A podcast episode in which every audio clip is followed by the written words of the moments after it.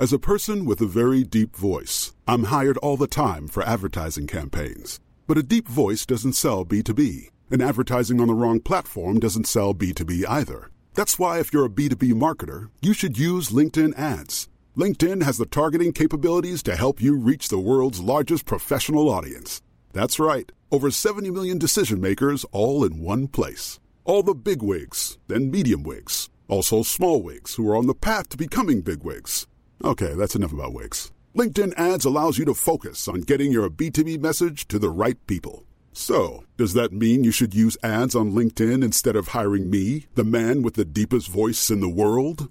Yes. Yes, it does. Get started today and see why LinkedIn is the place to be to be. We'll even give you a $100 credit on your next campaign. Go to linkedin.com slash results to claim your credit. That's linkedin.com slash results. Terms and conditions apply. Everybody in your crew identifies as either Big Mac Burger, McNuggets, or McCrispy Sandwich. But you're the filet fish Sandwich all day. That crispy fish, that savory tartar sauce, that melty cheese, that pillowy bun. Yeah, you get it.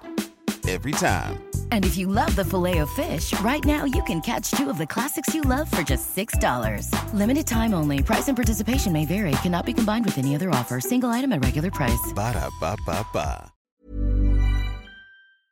The Opinion Line on Cork's 96 FM. Now, you may have seen uh, the Upfront program with Katie Hannon a couple of Monday night weeks, a couple of Monday nights ago, where they were discussing the Women of Honor campaign.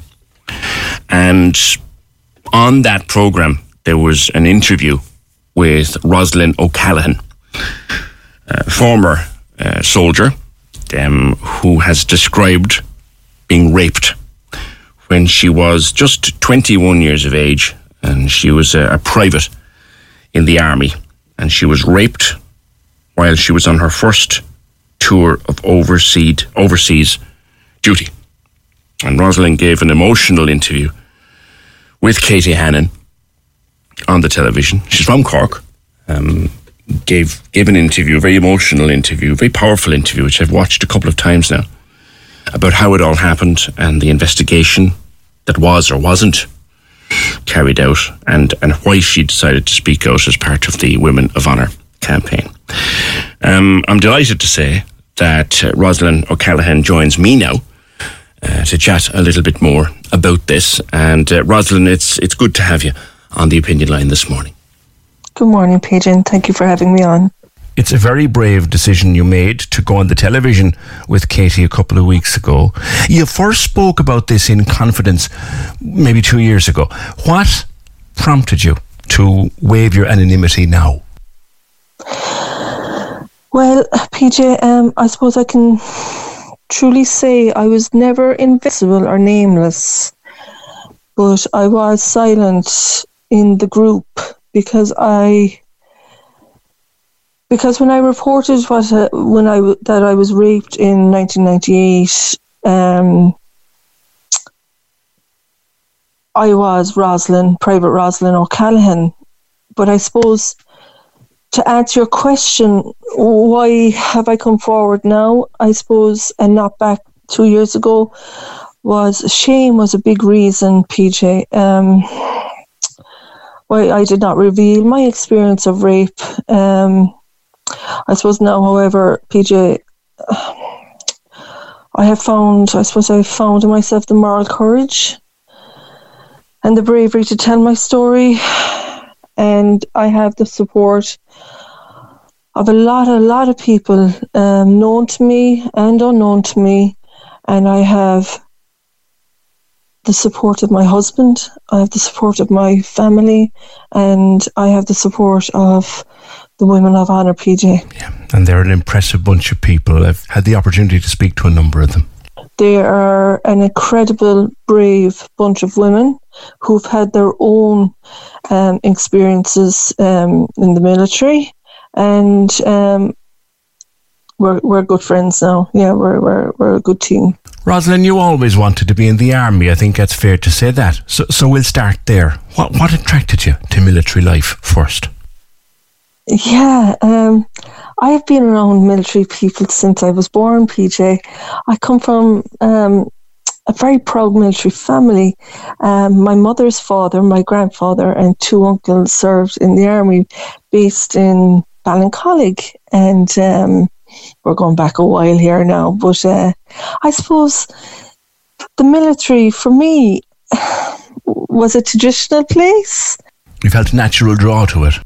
It, oh, it was, yeah, ever since I was from the age of nine, I always wanted to be like my grandfather and my uncles, you know, and of course my mother and my father and my, my grand, my, my nana and, you know, my aunts were like, this one, like, she's nine years of age, wants to join the army, you know, but I did it. I did. I carry, I, I, I, I did it. I um I didn't go for cadetship. I went uh, for uh, uh, as a recruit, and I did the training, and um, and you loved it.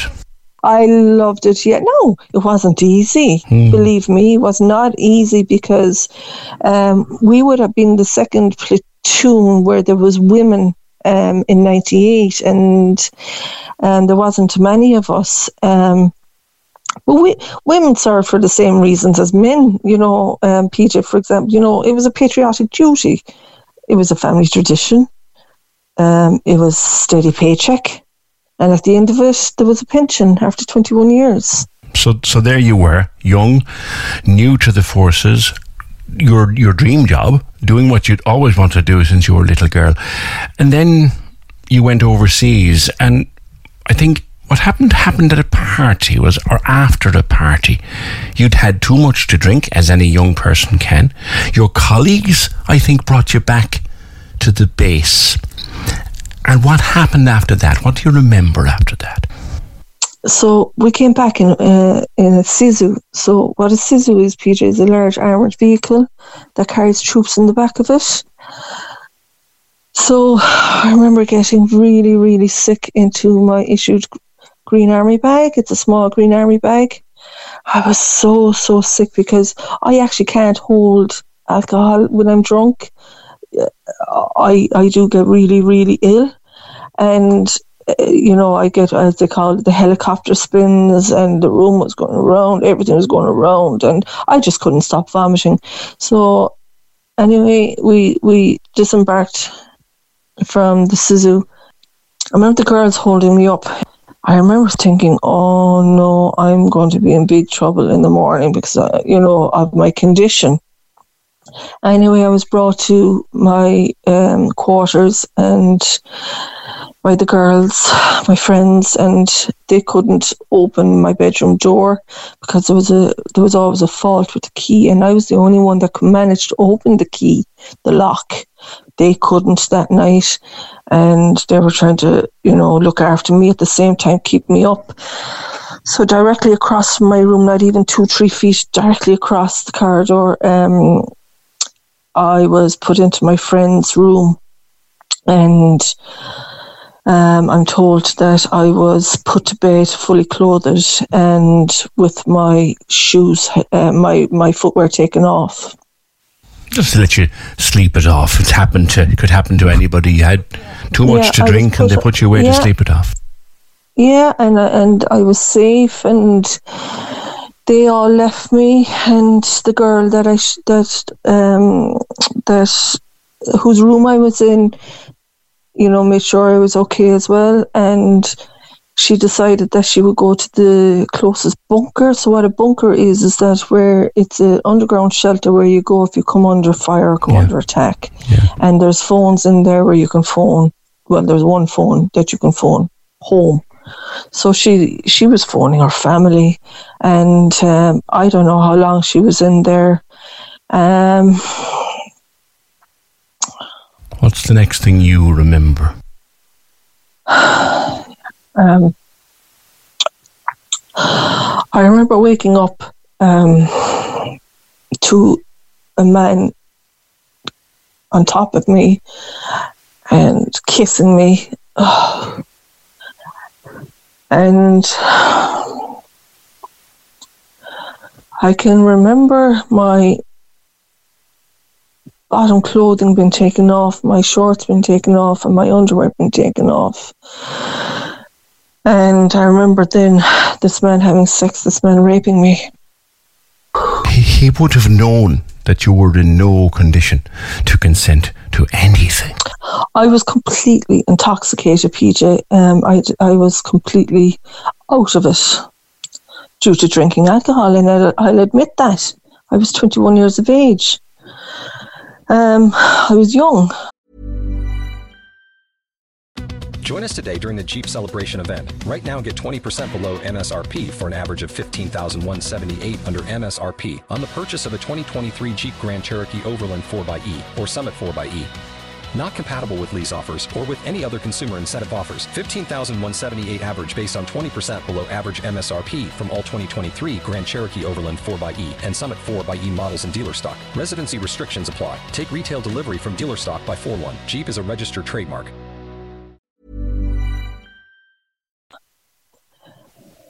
Um, the perpetrator knew this as he saw what condition I was in. Did you know him? I knew him to see. Mm-hmm. I knew him as a senior non commissioned officer. I knew him from working in the camp, but I did not know him personally I know or what you on a mean. personal level I know what you mean. because I was a private. So a private is the lowest, recruit is the lowest rank, and then a private. You do not associate yourself with a higher rank.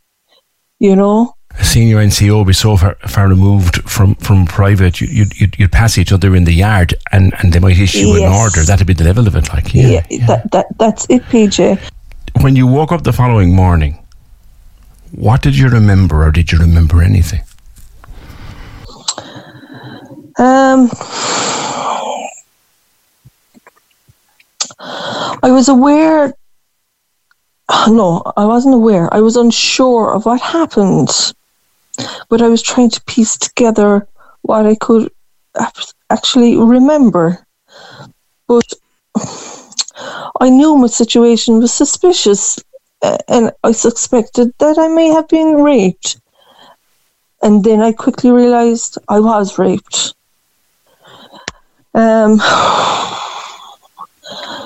um, but before, I suppose, before that, I woke up and I I was naked from my stomach down, and my bra strap had been opened and my white top was still on. And I looked around the room and I was in a kind of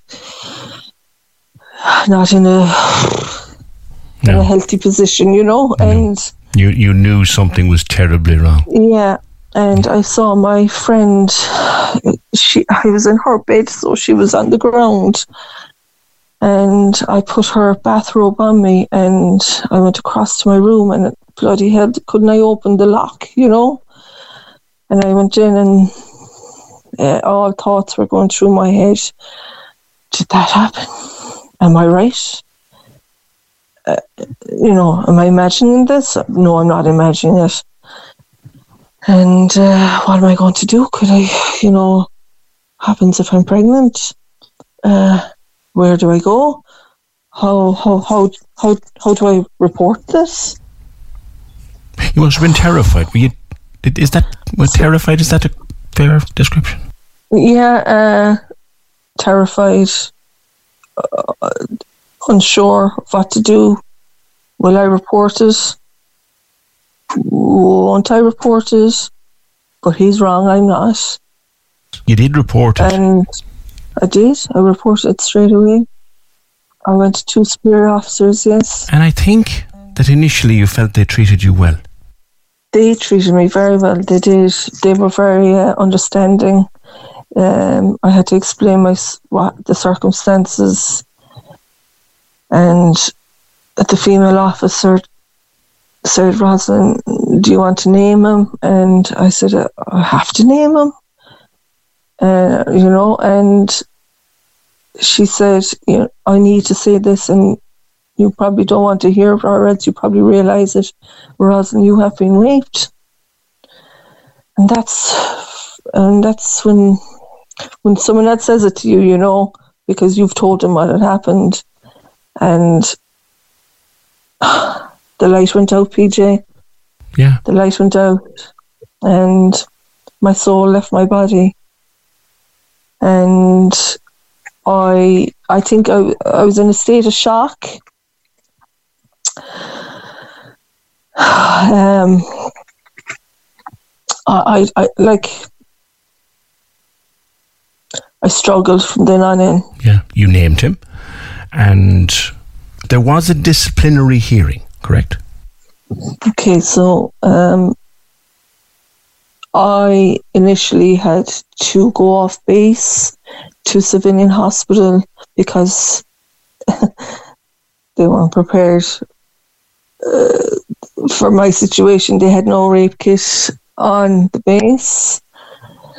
So I had to be, it had to be planned, and of course, as you know, as as any rape victim, um, time of is of essence when it comes to you know um, uh, what, what's the word I'm looking for Evidence. for Evidence. for evidence. Yeah. You know, for physical evidence. Um, so I had to be taken off and taken to a local hospital because they didn't have the rape kit on the base, and I was sedated for that journey. But I, I kind of still remember it was an awful journey, and um, that's another degrading part um, for any woman to go through is that test, you know, all those tests, those swabs, you know, um, those photographs. Um, so the medical evidence came back um, negative. There was no physical injury. But you must remember, PJ, I wasn't able to fight. I was uh, I describe it as, as I knew something was happening, but I couldn't fight and I couldn't stop him. I I, I described it. This is typical. I'm a very superstitious person, so I I describe it as um, an outer body experience. I, I felt there was someone, an angel, someone looking over me, telling me, "Roslyn, wake up! There's absolute, just something happening to you. Wake up!" Mm-hmm. and um, I just I couldn't fight. I couldn't stop him, and uh, I was helpless. I was helpless in the bed. I was. He took over control. He knew he knew my vulnerability, and he knew that uh, I was going to be his target. Um, I think he left the room, and I think he came back, and I remember him saying, "Ross, Ross, Ross, I just want to talk to you, please." Yeah. Oh, so he tried to speak to you afterwards. Yes, yeah, I remember that, yes. I told him, go away, leave me alone, in a raised voice, leave me alone. He he was never really disciplined, was he? The army will say, uh, the military Department of Defence, Defence Forces will say that a thorough investigation was carried out and that uh, there was no evidence, to suggest that uh, this man had raped me. I disagree with that. Still disagree with that. I will always disagree with that. Yeah. Uh, Roslyn, I want to take a, a short break uh, at that point. Um, I know we've more to talk about. We want to talk about the investigation.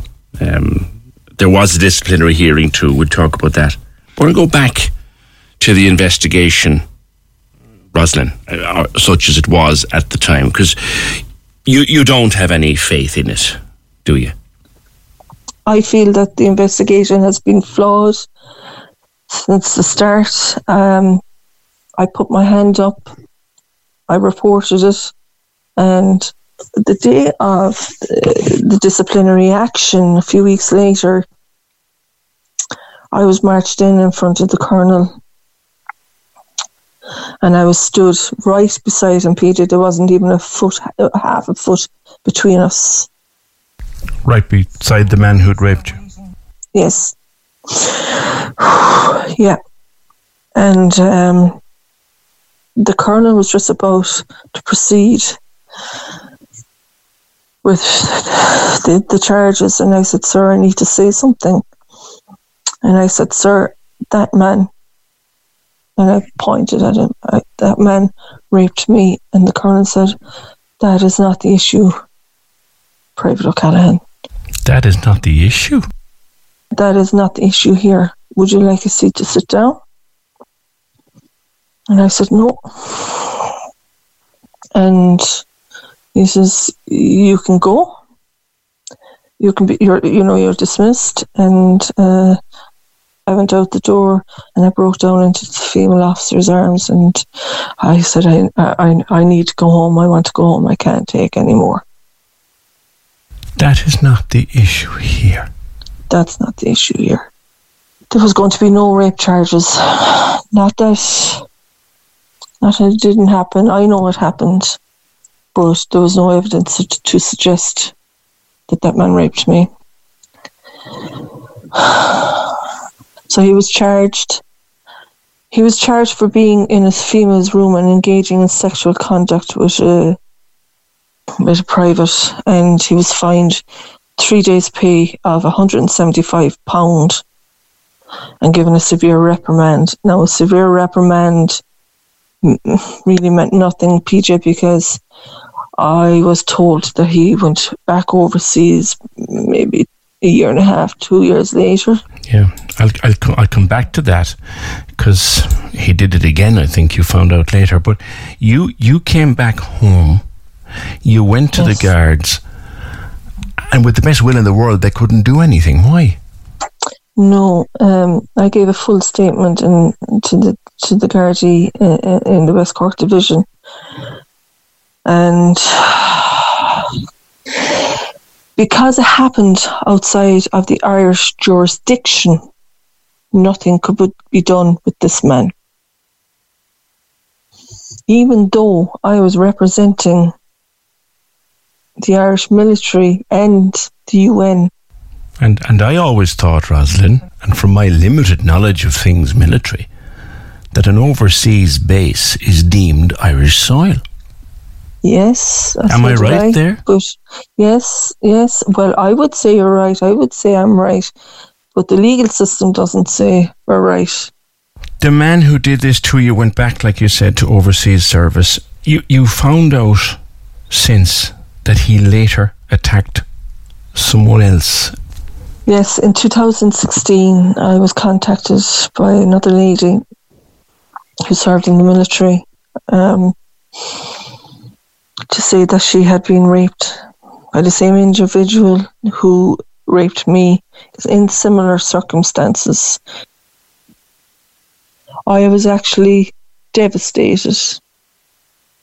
I felt tremendous guilt for this lady. I felt responsibility for her because her life is ruined now as well. And not only that, but if I had been taken seriously, no, the military would say I was taken seriously, mm-hmm. but I wasn't. No. Now that the Women of Honour report is out, Roslyn, and, and I read it, what I was able to read of it, it's stomach churning stuff. And I say that as a layman and as someone who's read a few shocking reports in my time. It's stomach churning stuff. What are you hoping, and what are the other Women of Honour hoping will happen now? There have been calls, for example, for files and reports to be handed to Gardaí, that new investigations might start. Do you think there's any hope justice will be done for anybody? Well, offenders need to be held to account by a strong and effective justice system, PJ. Um, I can tell you uh, through the FOI, I looked for my investigation file and I was refused. On what grounds it's your file? They just didn't give it to me, PJ. They said um, not granted. I've uh, I've had a hard tw- 23, 24 years, PJ. I've had two suicide attempts, which I'm not proud of. Um, but I was in a dark, dark place in my life. I don't think anybody would blame you for a moment. Um, I I now have s- severe PTSD, but I'm managing it at times. Um, but I'm living for my kids. I'm living for my children, and I'm living to give them the best life that I can. Are they old enough to understand what happened to mom? Yes, I have uh, a 19 year old daughter and a 17 year old or 16 year old son, and um, they're the two, and I have a seven year old daughter, but the older two are the kids that would have seen the effects of the trauma throughout the years because I suffered in silence. They saw the pain, but they never knew what was wrong with me. Of course. I could never enjoy the simple things in life with them, PJ. I barely remember their upbringing, even though they, I gave them and my husband gave them a fabulous upbringing. But I was a very numb person.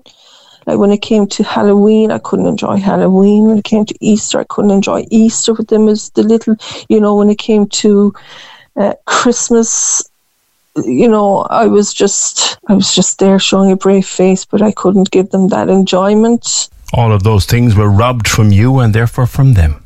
Yes, exactly.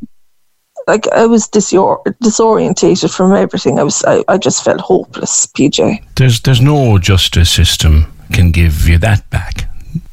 No, I must say, um, I got help from the West Cork Mental Health Services. I have to say that I have been looked after since the first day I, I met with them, and I can't thank them enough. I can't thank my my therapist enough. Um, I spent nearly four years with him on a weekly basis.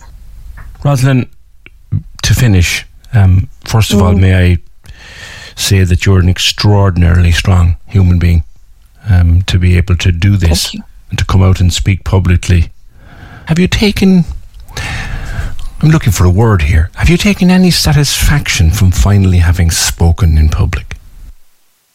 I have because I've. I hope I can encourage other survivors, other victims to come forward, PJ, to know that you're not alone, that your truth will be heard, we will be believed. And see, this is about victims' voices to be heard. And they need to know that they don't have to suffer in silence anymore. And that anybody can contact me in any way they can. And I will listen. But I hope that the public statutory inquiry will start the process of healing for the persons who have suffered within the Defence Forces system, PJ. It has been a privilege to hear your story, Roslyn. Thank you. Thank you, PJ. Thank you, and I hope, I hope, um, I hope I can help other people out there. I think you have done just by speaking to us. We have a voice, PJ. We cannot be silenced, and we need to be listened to. You have a good day. Thank you. Thank you, PJ. God bless. Thanks, Roslyn. Some story, ain't it? Uh, 0818 96 96 96. And she's just one of the many women of honour who are finally telling their stories of what happened to them during their service in the Defence Forces. And look, there are many, many great people involved in our Defence Forces. There always were, there, al- there, there are, and there always will be. But the idea of this Women of Honour movement is to root out the bad stuff. Cork's 96 FM.